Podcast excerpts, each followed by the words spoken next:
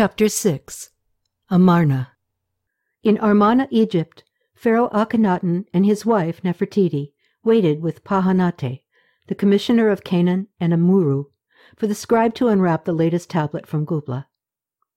Akhenaten was a handsome king, a bit over six feet tall. The dark-skinned ruler had curly black hair and a long, slender face with flashing, dark brown eyes.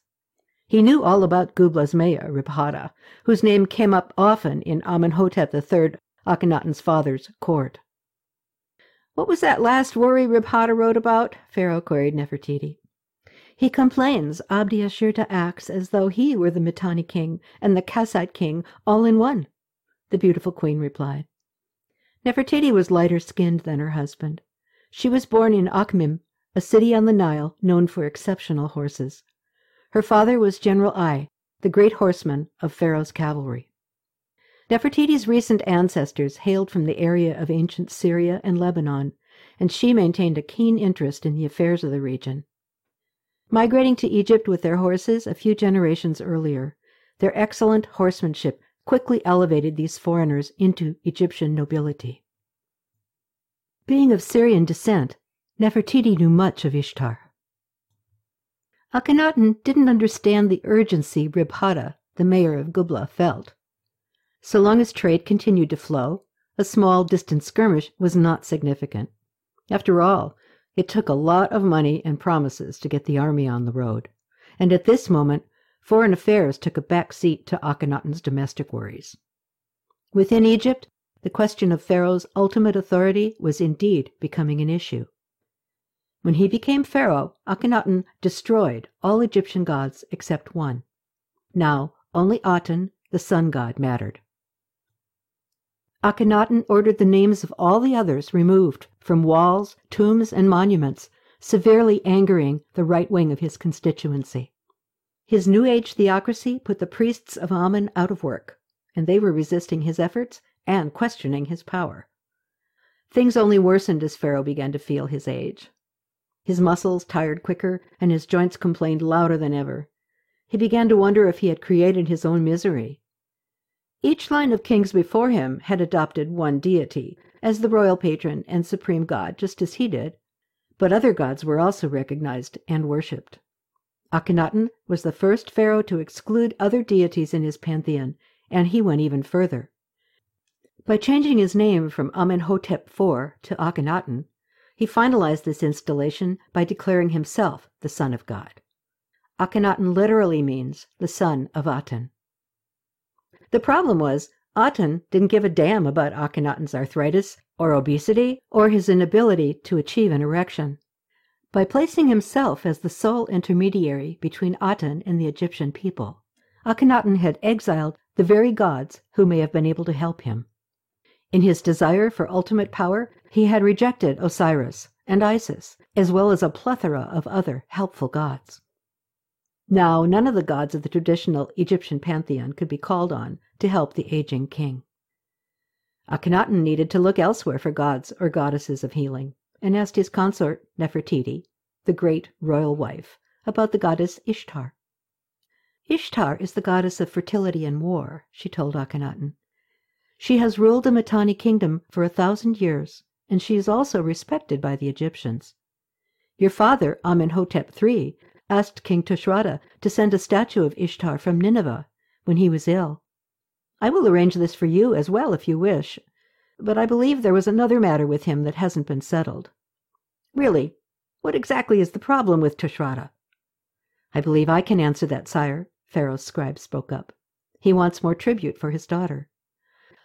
I don't believe this. His daughter was my father's concubine, and I have merely inherited her. Why didn't they settle this a long time ago? What was it he wrote?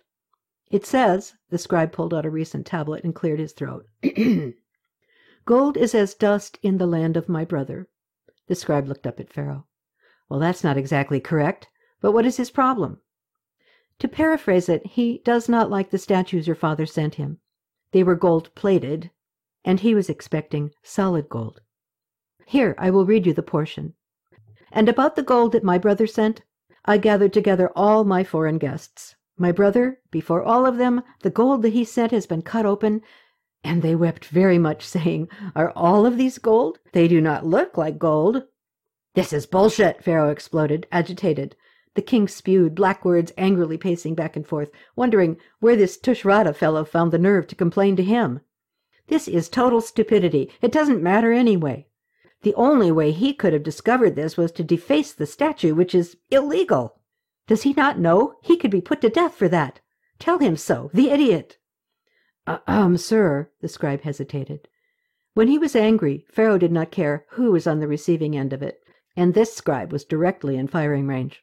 Tushratta maintains his daughter is too precious to exchange for gold-plated statues. I see. Well, ask Tushratta if he wants the woman back. After all, I inherited her from father. She was not even given directly to me. He paused a moment. Akhenaten felt Tushratta was frivolous, petty, and generally irritating. But a smooth relationship was crucial right now. Both Tushratta's and Akhenaten's borders were being threatened by the Hittite leader, King Suppiluliuma. Not wanting to start a conflict over a mere concubine, he thought perhaps it would be better to solve the dispute first, and then ask a favor. Go ahead, ask again, and find out exactly what Tushratta wants. He's an inexperienced fool. The whole family is falling apart. Yet we are forced to deal with him, so placate him the best you can. And Nefertiti, make sure he sends Ishtar's statue. I need her help. Irritated, Pharaoh went on to his next problem. And what was Rib-Hadda asking for? Protection from Abdiashirta, the scribe reminded him. Frankly, I'm glad Gubla isn't within shouting distance, the pharaoh complained to Pahanati. How many tablets do we have now from Gubla? Forty? he asked the scribe. Fifty-six. Fifty-six! Wow! Send this message back right away. Pharaoh dictated to his scribe. You are the one who writes to me more than all the other mayors. What you do not comprehend is the Egyptian king will not organize and dispatch an entire army north to preserve the political status quo of your minor city on the fringe of his kingdom. Akhenaten paused. Did you get it all? he asked. The scribe nodded. Send it off when you're done. Rib-Hadda is not important enough to worry about. That was it. End of discussion. Next, Akhenaten directed his ire onto Pahannate, instructing the scribe to read another tablet. Read reports to Pahannate, the pharaoh directed. The scribe read. So now Abdi-Ashurta has written to the troops. Assemble in the temple of Ninurta, and let us fall upon Gubla. Look, there is no one that will save it from us. Then let us drive out the mayors from the country, that the entire country be joined to the Habiru. Should even the king come out, the entire country will be against him, and what will he do to us? Rib-Hadda goes on, Pharaoh, the scribe said, and continued to read. Accordingly, they have made an alliance among themselves, and accordingly, I am very, very afraid, since in fact there is no one who will save me from them. Like a bird in a trap, so I am in Gubla. Why have you neglected your country? I have written like this to the palace, but you do not heed my words. Rib-Hadda also reports Abdi-Ashurta has broken into your house and slept in your bed, Pahannate, Pharaoh exploded, and he has broken into the royal treasury. You should not have left. It was too dangerous to stay in Samarra, Your Excellency, Pahanati began. Abdi-Ashurta incites the locals to rise up against their Egyptian overlords.